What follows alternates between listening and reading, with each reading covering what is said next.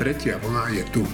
Oficiálne to pred niekoľkými dňami oznámilo ministerstvo zdravotníctva.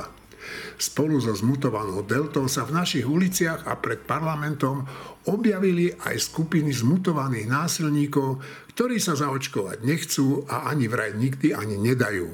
Chcú však pre seba akúsi tú ich slobodu a kašľú na slobodu tých druhých. Volajú po páde vlády, prezidentky a najradšej by defenestrovali všetkých, ktorí nesúhlasia s ich pometením videním sveta. A tak nie je nič prekvapivé, že ich v tom podporujú naši fašisti, komunisti a prezlečení sociálni demokrati. Pandémia odhaľuje naše dobré i zlé vlastnosti. No teraz už ide len o to, ktoré prevážia.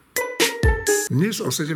hodine sa v Bratislave na námestí Slobody stretnú občania, ktorým záleží nielen na svojom zdraví, ale aj na zdraví tých druhých, dokonca paradoxne aj na zdraví tých, ktorí vystrajali pred parlamentom a prezidentským palácom. Za zaočkované Slovensko, tak sa toto podujatie nazýva, má ukázať, že v tejto krajine nežijú len antivaxery, násilníci a bezcharakterní politici, ale aj normálne a racionálne uvažujúci ľudia. Týždeň s týždňom, tak to je podcast, ktorý práve počúvate. Spolu s Marinou Galisovou, Martinom Mojžišom, Šimonom Jeseniakom, Štefanom Hríbom. Som tu aj ja, Eugen Korda na úvod poviem prvú vec. Právo protestovať je posvedné a nespochybniteľné právo. Avšak aj právo na protest, právo na rebeliu má, má určité znaky. No, musí byť v medziach zákona, malo by byť ohlásené a, a splnené všetky zákonné normy, ale toto bol protest a ťažko povedať proti čomu a za čo, lebo to bolo v princípe protest veľmi zvláštnej uh, skupiny ľudí, ktorí protestovali proti, a to hovorím inými slovami, proti deleniu ľudí na dve kasty alebo na dve kategórie, a to ľudí na očkovaných a nezaočkovaných a oni argumentujú tým, že to je fašistické a podobne. Samozrejme, že sú to úplne cestné argumenty, pretože nikto ľudí nedelí na dve skupiny, rovnako ako riadiť auto alebo autobus môžu len ľudia s istým papierom a s istým oprávnením, tak rovnako zákony, ktoré boli prijaté a vyhlášky, ktoré boli prijaté a teraz už tuším budú aj publikované v zbierke zákonov sú o, sú o ochrane verejného zdravia. Teda oni, oni nasledujú už platné zákony a ľudia, ktorí sa odmietnú dať očkovať, nebudú môcť chodiť do istých inštitúcií, bazénov, bazénov akvaparkov a kade tade. Čiže už ten samotný protest bol proti tomuto divný. Ja to vnímam ako taký protest proti pokroku, ale nie pokroku ako niečomu, čo by bolo nejaké keď sa povie pokrok, tak si niekto predstaví, tak to je ten hrozný progres, to je také niečo, čo niekto hore vymyslí a nám nariadi a my musíme pochodovať nejakým smerom kvázi dopredu. Nie. Pokrok je to, že žijeme v normálnej realite, ktorá na nás vrhá normálne bežné problémy, alebo aj nie bežné a ľudstvo sa snaží vždy tie problémy nejako vyriešiť. A tieto riešenia sú vlastne ten pokrok. Keby na nás žiadne problémy neprichádzali, tak žiadny pokrok nie je nutný. No a keď sú problémy obrovské, tak riešenia niekedy bývajú aj také, že veľké, niekedy ťažko pochopiteľné, niekedy sa ne, zdajú radikálne, aj sú radikálne. A proti tomu tí ľudia potom pociťujú taký nejaký odpor, že musím niečo rýchlo zmeniť, musím rýchlo zmeniť svoje správanie, musím urobiť nejaký, musím sa nejako obmedziť a podobne ja toto celkom chápem, ja, ja mám v sebe tiež také, že ale nikto mi nebude nič prikazovať. A pre mňa je naozaj sloboda úplne posvetná hodnota. A v tomto ja aj vnímam určitý prienik. Áno, tí ľudia kričia, že chcú slobodu. Aj ja chcem slobodu. Problém je ten, že ja vidím k slobode istú cestu a oni vidia úplne inú. A mne sa tá ich cesta zdá bláznivá. Takže v tomto sa absolútne nezhodujeme. No ja mám pocit, že e, za tými ich protestami, aj vzhľadom na to, kto im tam nosil jesť, kto im tam nosil, nosil piť, mm. kto ich podporoval, stoja aj niektoré politické strany, hlavne teda Kotlebovci a tá odnož, čo sa otrhla od Kotlebovcov. A pravda je taká, že e, ľudia, ktorí sa nechcú dať zaočkovať, nie sú len ľudia tohoto typu kričiaceho. Ja som sa včera rozprával s takým farmárom, ktorý celá rodina sa nechce dať zaočkovať z jednoho jediného dôvodu oni veľmi nesledujú tie odborné prednášky a odborné diskusie, skôr počúvajú susedov a majú strach. A ten strach im nikto nepomôže prekonať. Marina ešte chce. E, to mi je jasné. Ja by som si nikdy nedovolila dehonestovať niekoho za to, že sa bojí. Ja strach považujem za pomerne užitočnú emóciu, ktorú máme teda či už od stvoriteľa, evolučne. A je to niečo, čo nás upozorňuje, že teraz dávaj väčší pozor. Pre mňa je napríklad strach často signálom, že práve naopak niečo musím urobiť. Pretože musím prekonať nejakú svoju vnútornú bariéru.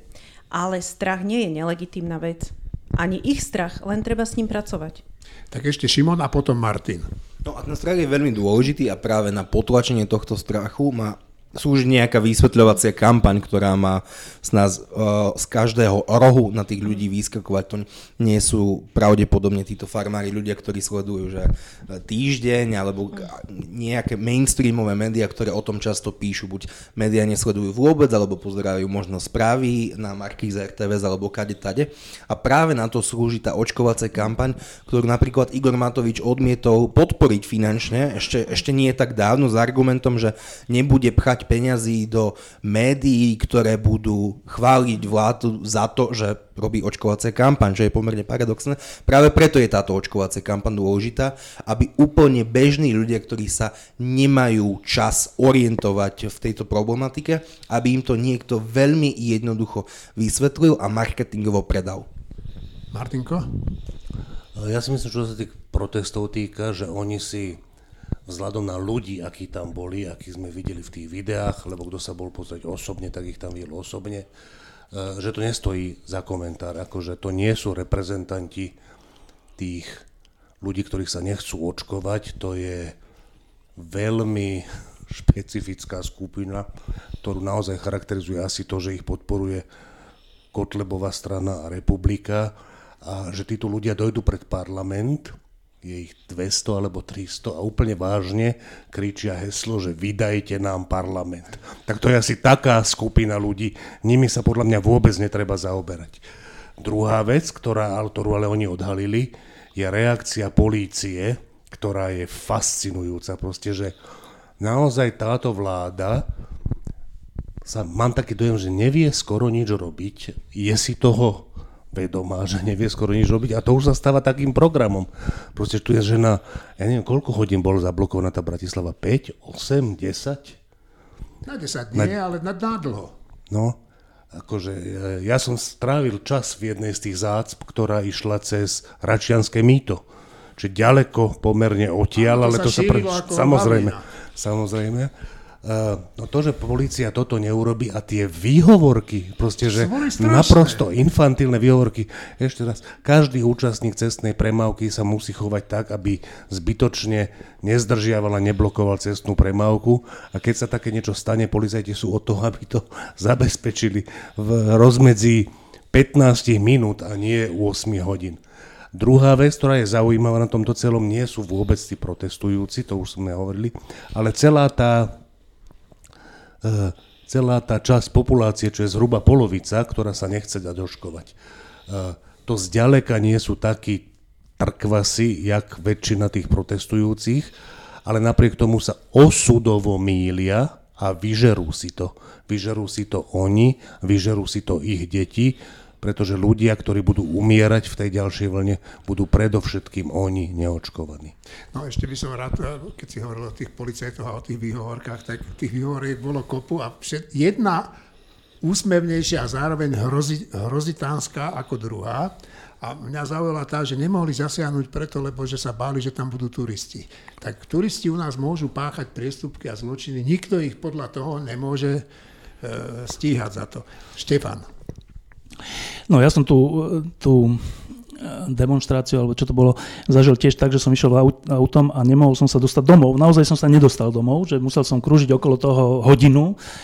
Však mne to až tak nevadilo, počúval som Lasicu Satinského, lebo teraz počúvam ich staré platne, takže vlastne ja som nemal, nemal zlý čas, ale viem si predstaviť nahnevaných ľudí, ktorí sa niekam ponáhľali, alebo boli s deťmi, alebo niečo, že to akože vyvoláva veľmi negatívne emócie, tento spôsob uh, Eh, vecí verejných. Eh, no, k tým policajtom jedna poznámka. Eh, to je taká zaujímavá vec, že, že to nejde o radových policajtov, to ide o nejaké vedenie. Že zaujímavá vec, že oni sa, že táto reprezentácia sa nebojí akože zatvárať dôležitých ľudí. To je, to je ťažká vec. To, to málo kto v histórii mal takú, povedal by som, že odvahu.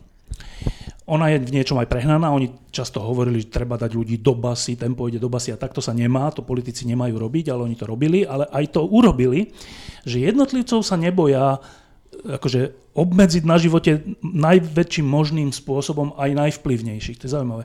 Ale keď príde, že 150 ľudí alebo 500 ľudí, tak tam sa boja zasiahnuť, lebo že bude z toho zlé. A to je úplne že zaujímavé, že ja, prečo sa potom neboja, aj hen z toho môže byť zlé, ešte, ešte viac zlé. Tak to je zaujímavý jav, úplne že zaujímavý jav. Akože také prvé vysvetlenie moje je, že, že na Slovensku vyhrali také tie marketingové strany, ktoré majú vo svojom úplne jadre to, že, že, že veľa ľudí nesmieš nahnevať, naopak musíš ich, musíš ich vychádzať v ústrety. Že asi za tým je asi to, že nemôžeme nahnevať tisíc ľudí, lebo tam je tých tisíc ľudí. A už neuvažuje o tom, že ale nahnevate milión ľudí iných tým, že tých tisíc ľudí nenahnevate. Proste to je nejaká zvláštna marketing, marketingová generácia politikov, podľa mňa zlého marketingu, ale nejak z toho to vypa- asi vyplýva. Dobre. E, teraz k tým ľuďom. Ja som e, prezradím, že v novom čísle týždňa, ktoré teraz vyjde v pondelok, bude okrem iného, bude taká veľká téma k tomuto a okrem iného tam bude rozhovor s Petrom Hunčikom, psychiatrom, ktorý som včera robil, preto som sa, keď som sa vracal z Dunajskej stredy, tak som sa nemohol dostať. Včera teda vo štvrtok. Vo štvrtok. A, a teda sme sa bavili aj o týchto protestoch a o type ľudí, ktoré na ne chodia a tak. A mne sa zdá, z toho nebudem prezradať, čo povedal Peter, povedal všelijaké zaujímavé veci o tých skupinách ľudí, ktorí sa zúčastňujú takýchto protestov, ale mne sa zdá, že títo ľudia, ktorí tam boli, že patria do tej skupiny, ktorú on tam popísal, že to je skupina ľudí, ktorá akože si užíva 5 minút, jediných 5 minút svojej slávy vo svojom živote. Že oni majú pocit, že sú dôležití. Normálne majú pocit, že sú dôležití. Prvýkrát možno v živote, že zastavil som cestu ja som zastavil cestu. E, pričom oni nemuseli, lebo však prečo zastavili tú cestu? Ich nebolo tak veľa, to nebola demonstrácia, že tak veľa, že pretekali na cestu. To bola malá demonstrácia, ale oni skúsili, že zastavíme cestu a aj ju zastavili a teda mali, mali pocit, že zastavili život hlavného mesta. Oni nezastavili život hlavného mesta, ale mali ten pocit. Aj tu, keď boli e, pred parlamentom a mali na sebe zástavy, tak to máš pocit, že si dôležitý, že reprezentuješ štát alebo niečo také vydajte nám parlament, je niečo také.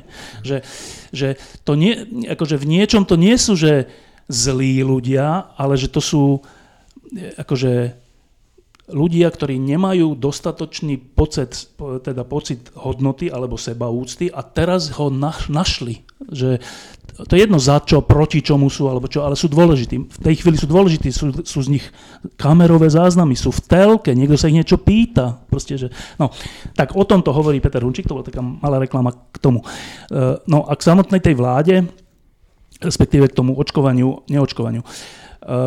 To je ďalšia vec, posledná, čo prezradím z toho Petra Hončíka, on tiež hovorí to, čo ste hovorili viacerí, že, že najväčšia skupina z tých ľudí, ktorí sú nezaočkovaní, najväčšia je v skutočnosti najtichšia, že to sú není títo, ale že to sú ľudia, ktorí majú normálny, pochopiteľný strach. Strach z očkovania aj z neočkovania. Strach z toho, že to dostanú. Oni majú, normálne, že majú že strach a preto konajú aj iracionálne. A, a Peter Hončík hovorí, že veľa väčšina z tejto skupiny ľudí sa ešte stále dá získať. Že ešte teraz sa dá získať, ak sa s nimi bude nejako rozprávať, ak sa bude argumentovať, ale teraz to nehovorím o kampani, ale to, že on hovorí, že to musí byť na úrovni že jednotlivcov, že on sa takto rozpráva so svojimi bratrancami alebo so svojimi akože, rodinami, ktorých dvoch presvedčil a jedného nepresvedčil, až takto. Čiže teraz je možno taká, lebo ja neverím až tak na, na kampaň, lebo kampanie, ľudia až tak nepozerajú telku, aby, aby si to naozaj všimli až tak. Eh, čiže že asi je teraz zodpovednosť tých 2,3 milióna, čo je ináč dosť veľa ľudí, ktorých je na Slovensku už zaočkovaných. 23 milióna je že obrovské množstvo ľudí. Keď odrátame deti, tak to už sme na nadpolovičnej väčšine asi. Tak tých 2,3 milióna ľudí, keď, keď každý z nás zaočkovaných eh, pôjde za jedným človekom, a nemusí sa to podariť, ale pôjde za jedným človekom, ktorý je nezaočkovaný a iba mu to iba sa o tom porozprávame. Priateľsky, nie, že ty si debil, nezaočkovaný. Nie, že normálne. Takže že Peter Hunčík tvrdí, že z dvoch miliónov sa dá získať, že milión a pol. Čo, čo by bolo, že, že, že, že to stačí na, na na kolektívnu imunitu. Čiže ešte stále sa dá veľa urobiť, asi nie z úrovni štátu, lebo tí stratili dôveru a tak, ale z úrovne ľudí, že stále sa dá veľa urobiť aj voči tým ľuďom, ktorých vidíme na námestiach. No a e, s týmto e, súvisí moja posledná otázka na vás, na všetkých, teda možno nebudete chcieť niektorí hovoriť, no dnes, teda v piatok popoludní, bude na námestí Slobody príznačné e, to meno, také stretnutie ľudí, ktorí budú za zaočkované Slovensko. Má to vôbec význam, Števo? Určite má význam. Akože organizuje to progresívne Slovensko, čo hneď tomu vrhá taký tieň pre ľudí, ktorí nemajú radi progresívcov, že tam nepôjdeme, lebo to bude zase niečo, neviem, zaplatené šorošom blbosti. Ale keď robia takéto protesty antivakcery, tak je úplne správne a v občianskej spoločnosti alebo v slobodnej spoločnosti úplne, že potrebné, aby boli aj opačné, opačné e, zhromaždenia, tak ako boli protesty za slušné Slovensko, tak teraz ja považujem za úplne dobrý nápad, že sa bude hovoriť aj o, že sa ukáže, že sú tu aj ľudia, ktorí sú naopak za očkovanie a sú to inteligentní a slušní ľudia. Ja to považujem za dobrú vec. E, ja si myslím, že to strašne závisí od toho, koľko tam dojde ľudí. Ak tam dojde 200 ľudí, tak je to prúser. Ak tam dojde 2000 ľudí, tak sa ukáže, že je to aspoň tak silné ako tí druhí. Ak tam dojde 5000 ľudí, čo sa obávam, že nedojde, tak, tak by to malo obrovský význam. Čiže veľmi záleží od toho, jak úspešná tá akcia bude, uh, aké hodnote, aké hodnote, ako to budem hodnotiť, že či to budem hodnotiť ako chybu, alebo ako, ako dobrý nápad. Akože nerad to ja robím, že až podľa výsledku hodnotím veci. Ja si myslím, že sa majú hodnotiť podľa toho, že aký je to nápad, ale v tomto prípade to neviem urobiť. Marina? Bolo by úplne super, keby takúto akciu urobilo viacej politických subjektov. Pôsobilo by to všeobjímajúcejšie, možno by prišlo aj viac ľudí. Ja paradoxne mám pocit, že, že tieto akcie sú oveľa úspešnejšie, keď to nerobia aspoň explicitne, keď to nerobia Alebo... politické subjekty. Ja si myslím, že to sa ukázalo pri tých protestoch Zaslušné Slovensko, však vtedy sa pokúšal Matovič robiť nejaké protesty, myslím, že ešte aj nejaké iné strany. Všetko to bolo také uh, drob, drobné veci, veľmi drobné a Zaslušné Slovensko boli, že desiatky tisíc ľudí. Ako, čiže, čiže aj to si myslím, že nie je úplne šťastné, že, že sa k tomuto progresívne Slovensko hlási explicitne, no ale však uvidíme, uvidíme. Tak som to myslela. Najlepšie možné riešenie by bolo, keby to bolo nepolitické. Druhé, viac politických strán a toto je podľa mňa to tretie, ktoré nie je až také... Ale na obranu progresívneho Slovenska treba zase povedať, že keď to neurobil nikto, tak aspoň niečo urobili. Okay. Čiže to je zase v poriadku. Zomrel človek, ktorého som si vážil pre jeho odvahu, statočnosť a snahu postaviť predsud páchateľov únosu syna prezidenta Kováča do zahraničia. Našou hambou je, že ani Vladimíra Mečera, ani bývalého šéfa tajnej služby Ivana Lexu sme doteraz neboli schopní postaviť pred súd. Vzdávam takto česť a úctu prokurátorovi Michalovi Serbinovi. Tak je to tu. Už sa nedá zakrývať, že nielen v polícii, ale aj na prokuratúre doslova zúri boj medzi tými, ktorí chcú nezákonné praktiky, ktoré sa tu celé roky diali, zakopať pekne hlboko pod zem. A medzi tými, ktorí chcú ich páchateľov postaviť pred súd. Generálny prokurátor podal návrh na disciplinárne konanie šéfa špeciálnych prokurátorov Daniela Lipšica. E, včera som úplnou zhodou okolností, to som ešte o tom disciplinárnom konaní nevedel, e, natáčal rozhovor s generálom Pavlom Mackom. Tak si vypočujme z neho časť. Pán Macko, v posledných dňoch ja osobne som teda šokovaný z toho, čo všetko sa deje mm, v polícii, čo všetko sa deje na inšpekcii. Mm, vidím, čo všetko sa začína diať na prokuratúre generálny prokurátor mm, umravňuje špeciálneho prokurátora, špeciálny prokurátor vyzýva, aby e, sa nepúšťali verejnosti falošné informácie. No tak o čom to všetko svedčí?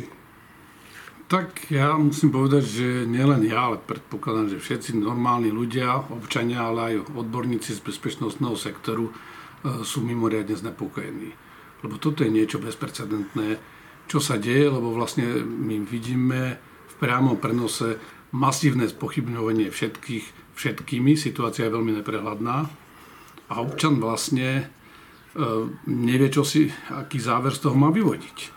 Lebo občan si podľa môjho názoru zaslúži elementárnu bezpečnosť, zaslúži si fungujúcu spravodlivosť a fungujúce inštitúcie. A z tohto, čo vidí, tak e, nemôže mať pocit, že by niečo z toho fungovalo a nevie, komu vlastne má veriť. E, samotná posledná komunikácia ma trošku šokuje. Medzi kým?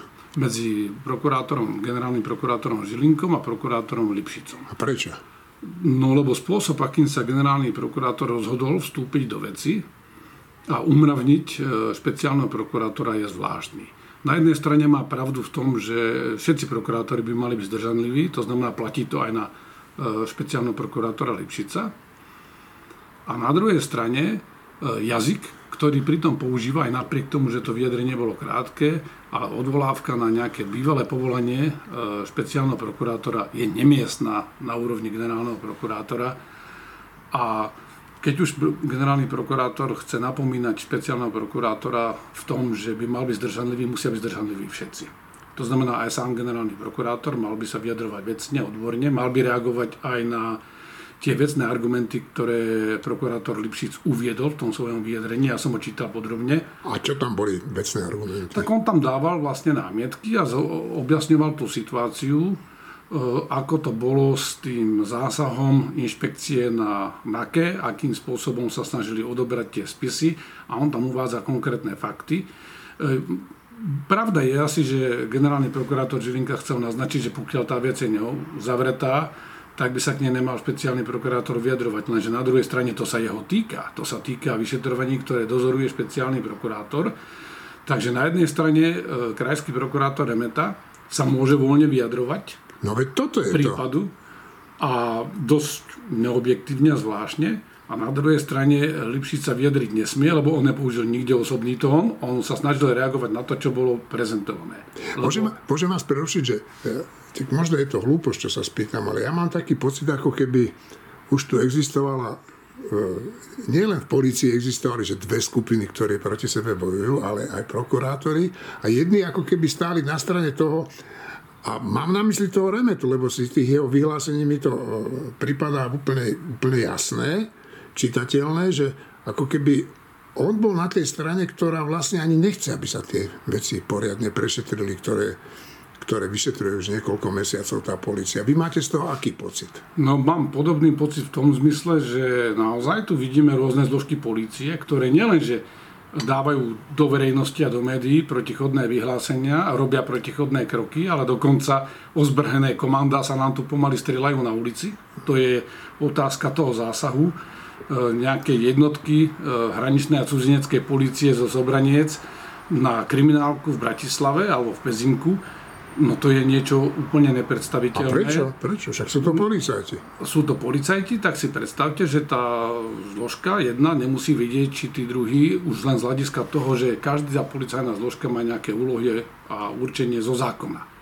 Ak zrazu proti kriminálke zasahuje, zasahuje hraničná cudzinecká policia niekde z úplne iného kraja, z iného okresu, tak to nemusia byť aj skutoční policajti. To znamená, vy ako vylúčite, že tu nemohlo dojsť, tam stačilo, aby niekomu praskli nervy a mohlo dojsť aj k ozbrojenému stretu policajných zložiek. A teraz ja neviem, či toto bolo len s vedomím tej vyšetrovateľky, alebo to bolo s vedomím prokurátora. A ak to prokurátor Remeta schválil, tak to ma veľmi prekvapuje, že na základe akého zákonného uprávnenia vlastne k takémuto extrémnemu kroku pristúpil. Čo tým chcem povedať je, že nielen, že tieto zložky policajné sa medzi sebou ako keby e, vysielajú protichodné signály a spochybňujú jedna druhú, ale dnes už aj prokuratúra to začína robiť. Ale pritom generálny prokurátor sa venuje len jednej časti. Pretože ak by mal byť objektívny, tak za prvé by sa mal generálny prokurátor absolútne vyvarovať akýchkoľvek osobných poznámok, ktoré prislúchajú možno ukričaným politikom, ale nie... A čo máte na mysli? No napríklad presne to poukazovanie na to, že prokurátor už nie je advokát a podobne. Ako na Lipšica, hej? Áno, je to proste nemiestné. Toto sa vôbec do služobného jazyka prokurátorov nehodí. Mal sa ale potom rovnako vyjadriť aj Kremetovi, ktorý tiež by mal byť zdržanlivý, napriek tomu, že je dozorujúci prokurátor, lebo vznikajú tu pochybnosti. E, platí u nás jedna základná ústavná zásada štátne orgány môžu robiť len to, čo je určené v zákone. Aj policajné zložky sú zriadené zo zákona, vrátanie inšpekcie e, ministerstva vnútra, ktorá je zriadená zo zákona, má svoje zákonné úlohy a ak sú tu pochybnosti, že či e, to nasadenie síla prostriedkov, ktorého sme boli svetkami, e, či tie akcie, pôsobenie proti civilným osobám, to napríklad nie je v pôsobnosti inšpekcie, tak potom sa generálny prokurátor musí aj k týmto častiam vyjadriť. On si nemôže selektívne vyberať len, že zautočí na Lipšica ešte k tomu osobným tónom, namiesto toho, aby bol vecný. A na druhej strane sa tvári, že nevidí, nepočuje, čo sa deje v týchto zložkách. Občania jednoznačne potrebujú mať istotu, že sú v bezpečí, že tieto bezpečnostné zložky fungujú v ich prospech, takisto aj justície, že funguje ich prospech a v prospech spravodlivosti a nemôžu byť odkázaní na rôzne informácie, dezinformácie, spravodajské hry. No, e, my sme sa už možno o tom bavili spolu, teda s vysokou pravdepodobnosťou, ale na, na túto tému už nesedíme prvýkrát spolu, alebo na podobné témy. A mm, ja si pamätám, že sme vždy hovorili o tom, že ako sú tie štátne orgány, tie mocenské, tie inštitúcie, čo je Národný bezpečnostný úrad, inšpekcia, jak sú prehnité. A hovorili sme aj o tom, že e, minister vnútra Mikulec bol slabý v tom, že to nevyčistil. Však on ani neprijal nejaký zákon nový o inšpekcii. V princípe, v princípe nechal tam tých starých ľudí, ktorí mali však vy to dobre viete, že keď máte, idete e, na steč, tak musíte dôverovať svojmu kolegovi, čo ide s vami s tým samopalom. No a tam je kopu ľudí, Ficových ľudí, týchto ľudí. No tak ne, čo s tými inštitúciami? Jak to vyriešiť? keď, keď vidíte, že výsledok tej dobroty v úvozovkách Mikulcovej, možno hlúposti, to ja nechcem tak posudzovať, je to, že vlastne mu idú po krku. No, každá nerozhodnosť sa nevypláca, najmä v situácii, keď je, keď je to neprehľadné, keď e, sa dá predpokladať, že vzhľadom k tomu rozsahu zadržaných a stíhaných osôb a dokonca väzobne stíhaných, to neboli jediní hráči, tí museli mať veľa spolupracovníkov, tak vtedy je mimoriadne dôležité dbať na také tri veci. Za prvé, čistotu procesov, to znamená, tie procesy musia byť absolútne čisté, netreba im nejako pomáhať. Za druhé, na e, komunikácii, ktorá musí byť transparentná a, a konzistentná. A na súhre všetkých zložiek a nejakej tej dôvere. A tu je ten problém, že, že e, Minister má zákonné obmedzenia, nemôže robiť e, plošné čistky. Samozrejme, ale mal iniciovať také zákonné zmeny, ktoré by umožnili nie čistky, ale očistenie týchto inštitúcií. Tak. Marina, ako ty vidíš to, čo sa v tej polícii a na prokuratúre, tie súdy ako keby boli teraz v takom závetrí, čo sa deje? Ako to vnímaš ty? Mne sa znovu a znovu potvrdzuje to, čo vždy opakujem, keď prichádzame k téme prokuratúry, že štruktúra prokuratúry, aká je dnes, sa ukazuje opäť a opäť nefunkčná a náchylná na rôzne problémy, často morálneho charakteru. Voľba generálneho prokurátora bola taká, aká bola. Výsledok je taký, aký je. Generálny prokurátor je taký, aký je. Nič iné by sa od neho nedalo čakať. Ovšem, keby prokuratúra nemala jedného generála, tak by nemohol robiť toto, čo robí teraz. Čiže ty chceš povedať, že mala sa zmeniť v prvom rade tá štruktúra, akým funguje e, organizácia prokuratúry na nejaké Áno, štátne zastupiteľstvo. No. Niečo v tom zmysle. Nebudem tu technikálie rozoberať, že ako presne, ale niečo na spôsob Českého štátneho zastupiteľstva, ktoré tiež nie je bez chýb, by bolo určite lepšie. No ale mne prípada také divné, že e, Žilinka sa teda pridal vlastne na stranu na stranu Remetu, ktorý je tiež prokurátor krajský a ktorý teda kváka od nevidím do nevidím, obhajuje teda tú, e, tú inšpekciu a, a to tomu Žilinkovi nevadí. Prečo ale, je to divné? No, lebo na druhej strane Lipšic, keď povie, že e, by sa toto nemalo diať, tak skočí tomu Lipšicovi po krku. Štefan. Je to taká e, zložitá vec a viem si predstaviť pre ľudí, ktorí nesledujú tieto veci denne, že sú v tom úplne dezorientovaní, že možno tak, ako ľudia o očkovaní sú dezorientovaní, tak aj v tomto. Lebo uh, úplne ťažko sa, je, sa žije vo svete, keď máte dvoch nominantov tejto koalície, ktorí hovoria opačné veci o tejto koalícii a jej činoch. Tak to je také, že tak teraz čo, tak kto má pravdu? Ja sám sa prichyt, prichytávam pri tom, keď hovorí Dano Lipšic niečo, že v zásade s tým súhlasím s tými vetami, ale súčasne hneď mi vo mne je otázka, že nesleduje tým niečo iné? ale pritom znova si potom poviem, že ale tie vety sú správne, že to, to není blbosť, čo hovorí. Pri Žilinkovi sa pritom neprichytávam, lebo tam, tam mám stále pocit, že je na, na zlej strane, ale to je len pocit, ja nemám tie informácie, ale odvtedy, čo povedal, že možno toho Vietnamca ani len neuniesli, no tak, to, tak odvtedy je to u mňa ukončený proces teda, e, ako hodnotenia Žilinku. Aby sme, aby sme uh, povedali Vietnamca, ktorého uniesli s požehnaním uh, vtedajšieho ministra vnútra Kaliňáka. No to by musel povedať súd, ale ale... k tomu súdu ani neprišlo, lebo, lebo Žilinka to zastavil. No, tak to sa mi zdá, to sa mi, odtedy sa mi zdá zbytočné po, akože rozmýšľať od, nad úprimnosťou jeho snách a krokov a tak. Ale keď je takýto spor, tak naozaj aj ja mám taký, taký zvláštny pocit, že, že tak to naozaj sú dve skupiny, tak naozaj t- ten Pčolinský je naozaj zavretý, že za nič, a ter, lebo zase niektorí ľudia, ktorých si vážim, hovoria, že to tak je a iní zase hovoria, že vôbec to tak není. No a teraz to, to je aj teraz v tomto spore medzi Žilinkom a Lipšicom. Prvá vec, k tomu, čo k tomu treba povedať, je, že, že Dano Lipšic, aj keď má v mnohom pravdu, tou svojou minulosťou, a teraz nemyslím zlú minulosť, ale všetko, čo sa mu prihodilo v živote, nemal byť generálny prokurátor, ani špeciálny, špeciálny prokurátor, ani špeciálny prokurátor. A, a tým dáva náboje všetkým tým, ktorí sú proti nemu, zbytočné náboje. Aj proti dobrým veciam, ktoré robí a hovorí.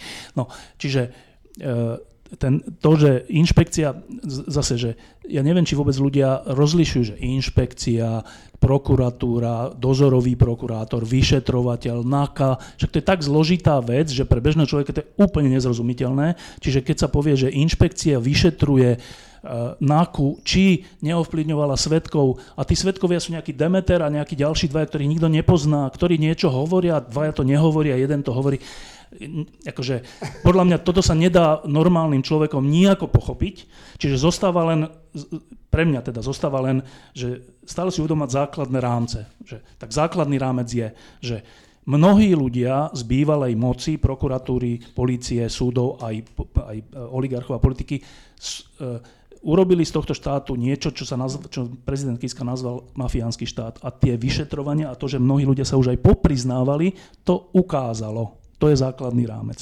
A teraz v tomto základnom rámci ľudia z NAKY, to je tá Národná kriminálna agentúra, to sú tí, ktorí vyšetrujú tie najťažšie veci, tak v týchto veciach pokročili až do takého štádia, že viacerí tie veci sú už na súde, že to není len, že vyšetrovanie.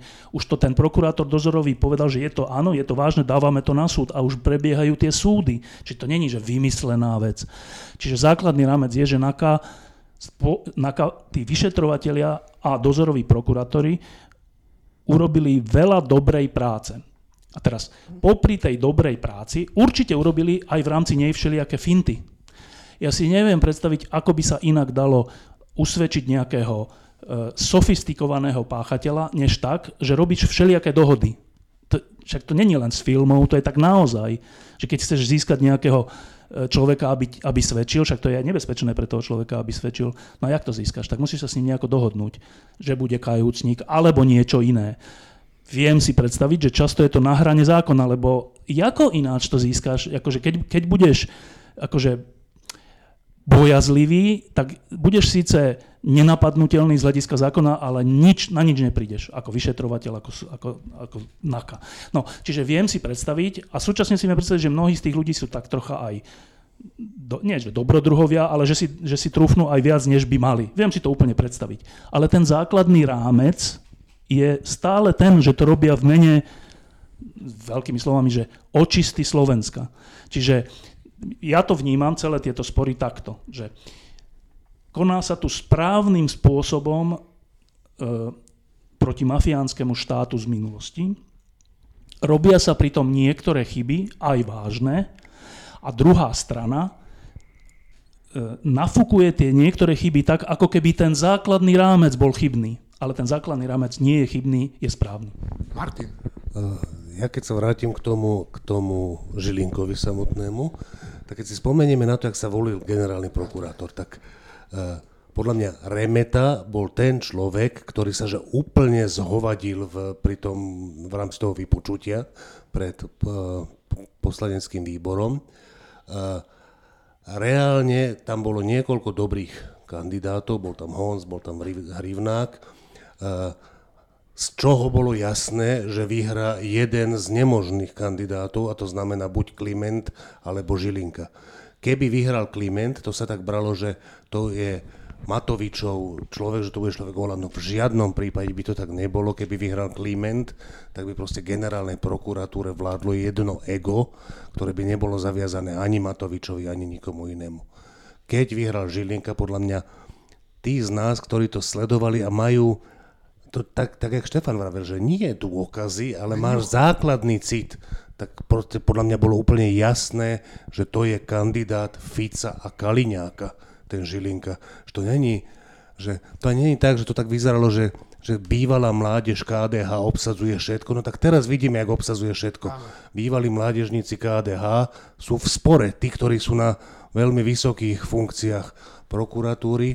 A podľa mňa k tomu, k tomu Žilinkovi netreba povedať nič viac, než to, čo povedal Števo s Vietnamcom a s Kaliňákom. A tak sa chová a tak sa chovať bude naďalej. Proste nič zvláštne. Štátni zamestnanci v Českej republike, ktorí sa dajú zaočkovať, budú mať o dva dní dlhšie dovolenky. Spoločnosti Google a Facebook nevpustia do priestorov svojich firiem nezaočkovaných zamestnancov. Niektorí slovenskí majiteľia reštaurácií hovoria, že zaočkovaným zákazníkom dajú zľavu 10% Slovenská polícia nevidí v paralizovaní dopravy v hlavnom meste narušenie poriadku. Teda naši policajti majú nejaké divné videnie. Pripravuje sa schválenie zákona o obmedzení zisku zdravotných poisťovní.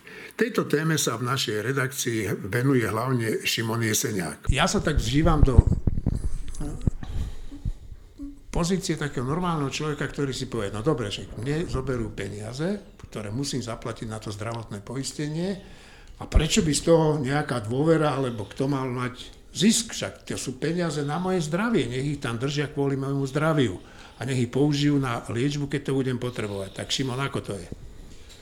To je ja použijem istú analógiu, tak to je podobné, ako keby som chcel Tesku zakázať zisk, alebo Bíle, Lidru, alebo farmárom. Ale mi neberú moje peniaze. Berú, však povinne, ale povinne. OK, že snaha dosahovať zisk je úplne základným podnikateľským púdom, ktorý je navyše garantovaný ústavou a je to základ liberálnej demokracie, tak samozrejme posielame, že povinné, povinné zdravotné odvody a, posi- a môžeme si vybrať, komu ich posielame.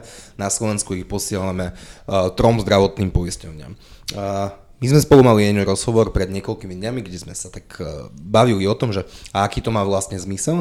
Tak zmysel to má ten, že, že robíš nejaký progres, že niečo sa zlepšuje. Jeden príklad v inováciách.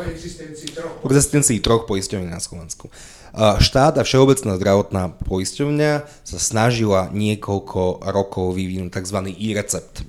Teda aby celý, e, aby sme digitalizovali naše zdravotníctvo.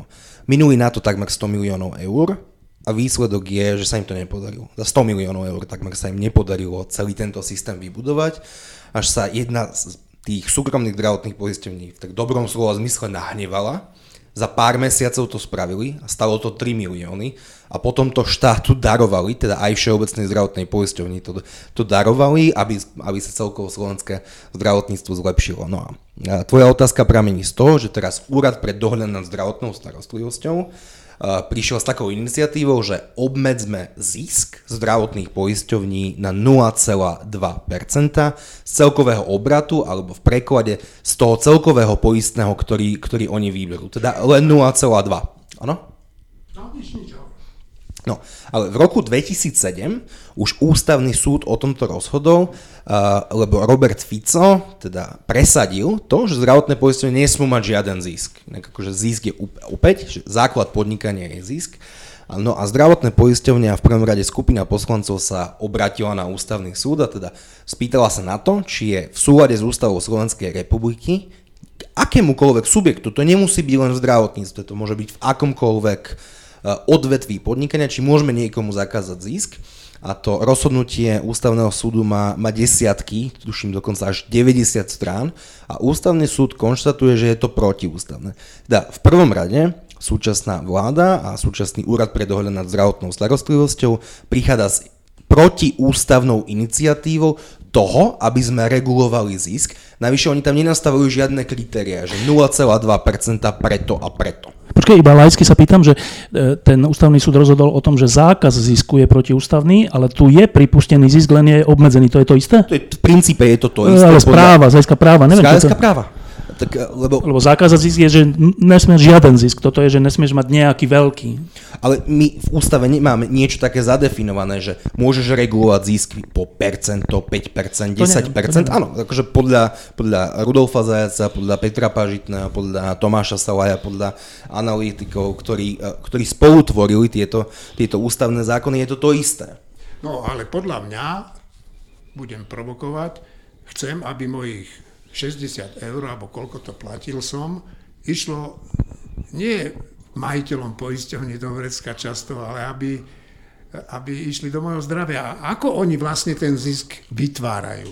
Je, je zadefinované, sú zadefinované v našich zákonoch nejaké, nejaké minimálne kritérie ohľadne zdravotnej starostlivosti. Napríklad je to zákon o sieti a o dostupnosti zdravotnej starostlivosti, teda aby mal človek z Michaloviec uh, dostupného pediatra, traumatológa, akéhokoľvek lekára. Čiže tie poisťovne, oni majú nastavené pravidlá hry a to, e, čo z toho verejného zdravotného poistenia musia zaplatiť povinne tým pacientom a z toho zvyšku, ktorý sa im zvýši vďaka dobrému hospodáreniu, ak splnia všetky kritéria, tak z toho môžu generovať zisk to nie, to nie je tak jednoduché, že oni vyberú zdravotné, zdravotné odvody a že si môžu 100% z toho nechať, lebo ľudia si myslia, že takto to funguje. Nie. Oni majú veľmi prísne nastavené kritéria toho zisku. Martin. A ja si myslím, že na tú tvoju otázku je, je odpoveď taká ako pri každom poistení. Jakože hádam, nemôžem chcieť, aby existovala možnosť, že sa poistím, že si poistím dom, záhradu, auto a tak ďalej.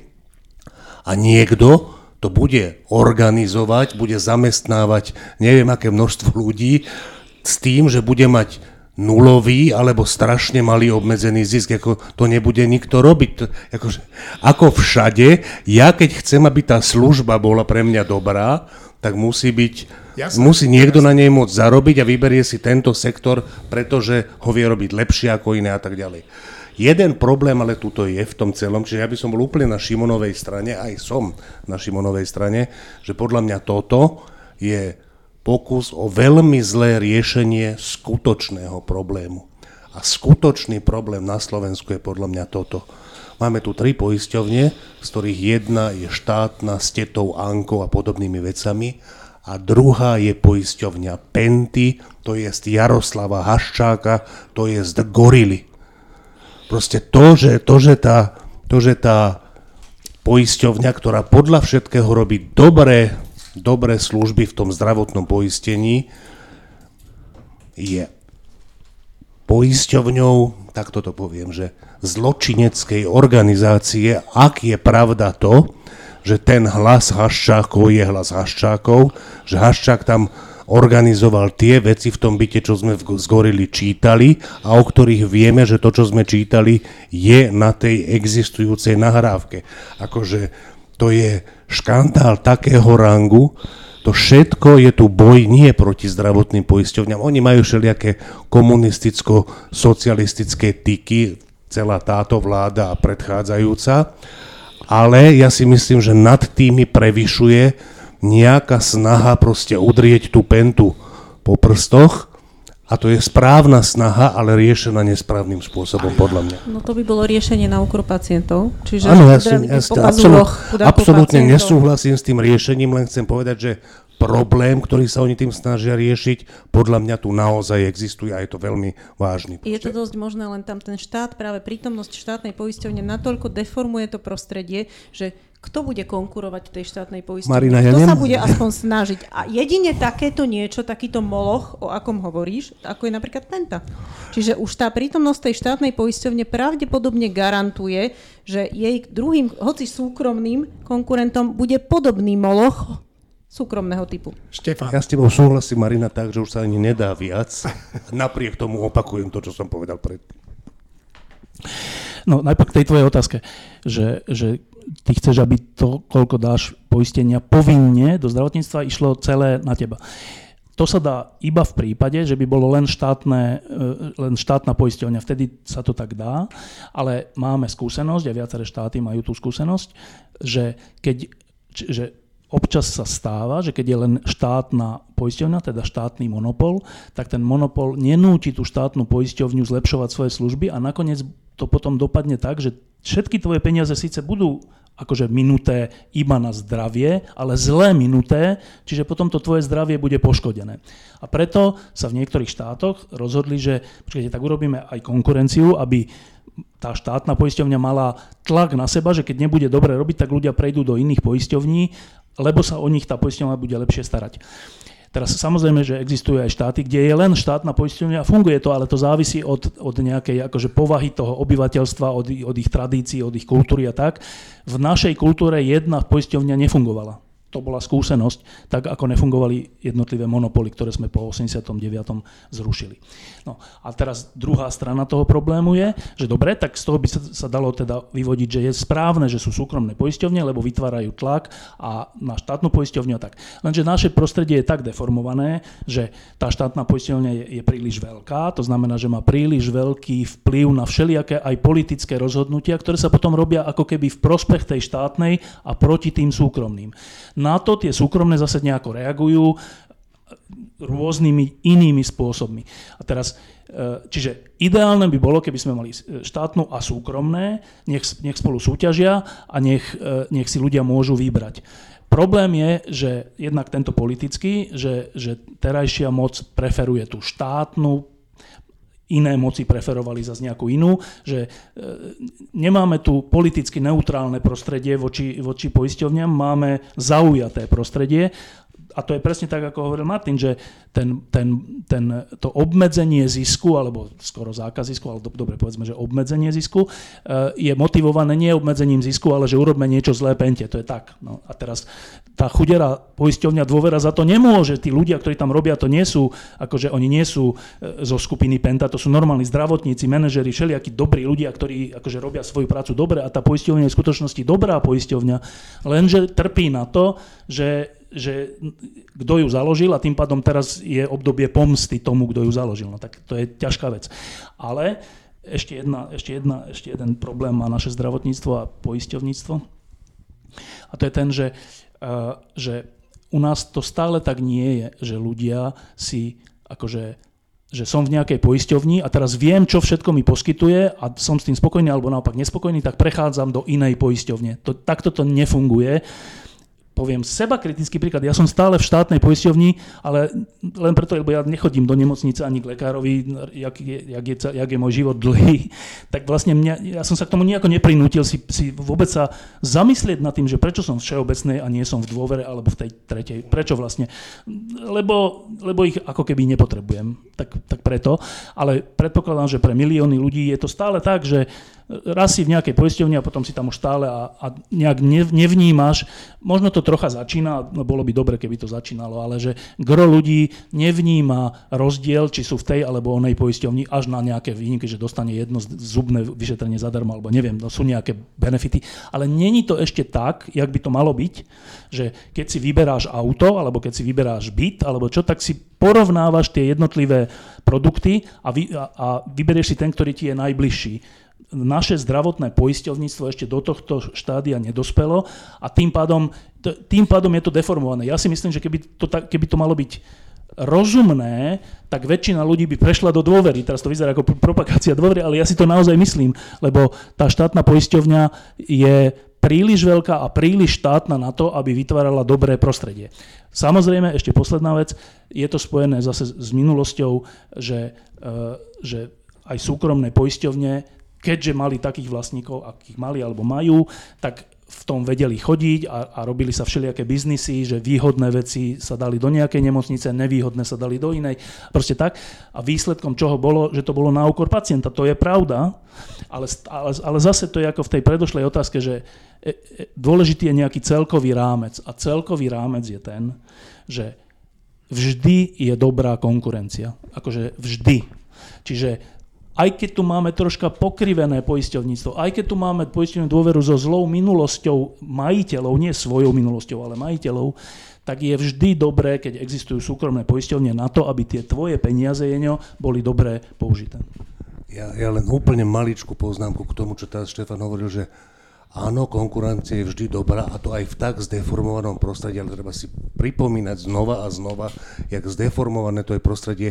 My tu stále hovoríme o zdravotnom poistení, to, čo tu funguje, je časť daní, je zdravotnícka daň. To je daň, to nie je žiadne poistenie, preto aj ten konkurenčný boj od samého začiatku je tu strašným spôsobom proste, že to je hra s veľmi zlými pravidlami od samého začiatku, že tie poisťovne neposkytujú služby za poistné, ktorého výšku si, určíme. si, si určujú podľa toho, aké, aké tie služby sú. To je že úplne zlý systém, ale úplne súhlasím v tom, že aj v tom zlom systéme je lepšia konkurencia než nie. Štefan veľmi správne to hovoril a ja len vysvetlím, že prečo to nie je možné, prečo ten konkurenčný boj nie je natoľko viditeľný, pretože chýba nárok pacienta. Pretože my stále nemáme zadefinované, že na čo má každý pacient nárok. Teda nejaký základný balík služieb a vyšetrení, ktorý každý musí z toho dostať a potom je nad rámec, teda pripoistenie a tam sa vytvára, vytvára to väčšie konkurenčné prostredie a tam by nastala väčšia fluktuácia a boj o klienta. A posledná vec, naozaj sľubujem, Štefan povedal, že je lepšie, ak je štátna zdravotná, e, že je ideálny scenár, ak je, že sú súkromné a štátna, ja s tým vôbec nesúhlasím, pretože štát ako taký je v obrovskom konflikte záujmov. Keďže zákony kreuje, dohliada nad ich dodržiavanie a zároveň v tomto segmente podniká, takže je tam obrovské, obrovské riziko, že štát si bude vytvárať zákony preto, aby pomohol práve svojej poisťovni, čo sme videli napríklad minulý rok, keď Všeobecná zdravotná poisťovňa bola vo veľmi zlých číslach a mala veľmi, veľmi zápornú bilanciu a mala finančnú rezervu už len na jeden, jeden deň a vtedy prichádza štát, teda daňoví poplatníci, ktorí zvýšili základné imanie Všeobecnej zdravotnej poisťovne a poslali sme tam 200 miliónov. Čiže štát by naozaj nemal mať poisťovňu a mal by byť len veľmi silný regulátor, čo od libertariána je zaujímavé hovoriť, ale štát má byť, že kormidlovať a regulovať a určovať pravidla, ale nie hrať na tom ihrisku. V prvom rade ja chcem vysloviť obdiv Šimonovi Jeseniakovi, lebo chcem povedať, že to, čo asi teda tí poslucháči, nie že asi, ale určite nepočujú, ale my to tu vidíme, je, že počas celej tej jeho reči Marína Števo a ja tu ukazujeme Jeňovi, že ja chcem povedať iba taký malý kúsok, potom nech idú ostatní, ja môžem až po nich a tak ďalej. Šimon to celý čas vidí a ani na sekundu sa nezastavili, akože to ja by som nedokázal. Akože. Dobre, to, čo som chcel povedať ja, je k tomu nároku pacienta. Posledná vec, že to nie len, že u nás nie je stanovený nárok pacienta, a k tomu ja dobre rozumiem, u nás je, neviem, či nie v ústave, že každý má právo na najlepšiu starostlivosť podľa naj, najnovších poznatkov, to tak nie je?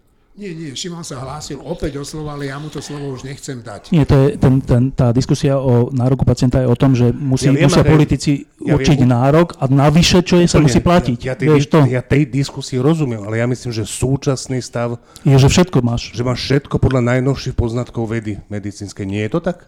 No, Šimon, tak a naposled. Ale to je nez, nezrealizovateľné, no, to je ten, ten problém. to, to je to, že celé je to absurdné, no, že to znova... Preto má byť nárok, aby to bolo realistické. Absolútne súhlasím, čiže ja si myslím, len to chcem zdôrazniť, že ak sa nemýlim, tak ten súčasný stav je úplne absurdný. Nie, uh, najväčší výdobytok zajacovej reformy, teda z roku 2002 a 2006, je aj 11 rozhodnutí ústavného súdu, ktorý vraví, že áno, ale že máš nárok na niečo, že nemáš... Uh, musím povedať jeden príklad, že keď máš uh, rakovinu oka, tak tá rakovina oka sa dá e, vyliečiť dvoma spôsobmi. To oko ti vyberú, ty si zdravý, len nemáš oko, alebo to oko ti vyliečia laserom a veľmi drahým zá, uh, zákrokom.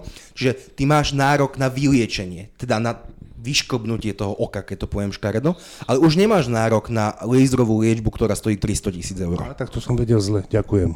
Dobre, no, je tu teplo v tomto malom kumpálku, v ktorom natáčame E, túto besedu, o ktorej som predpokladal, že beseda o e, povinnom zdravotnom e, obmedzení ziskov zdravotných poistení, že bude mať dve sekundy a tak ste sa rozbehli, že to trvalo dosť dlho. Ďakujem Marine, Štefanovi, Martinovi a Demeši. Majte sa pekne a pozdravím našich poslucháčov. Užite si pekné dni.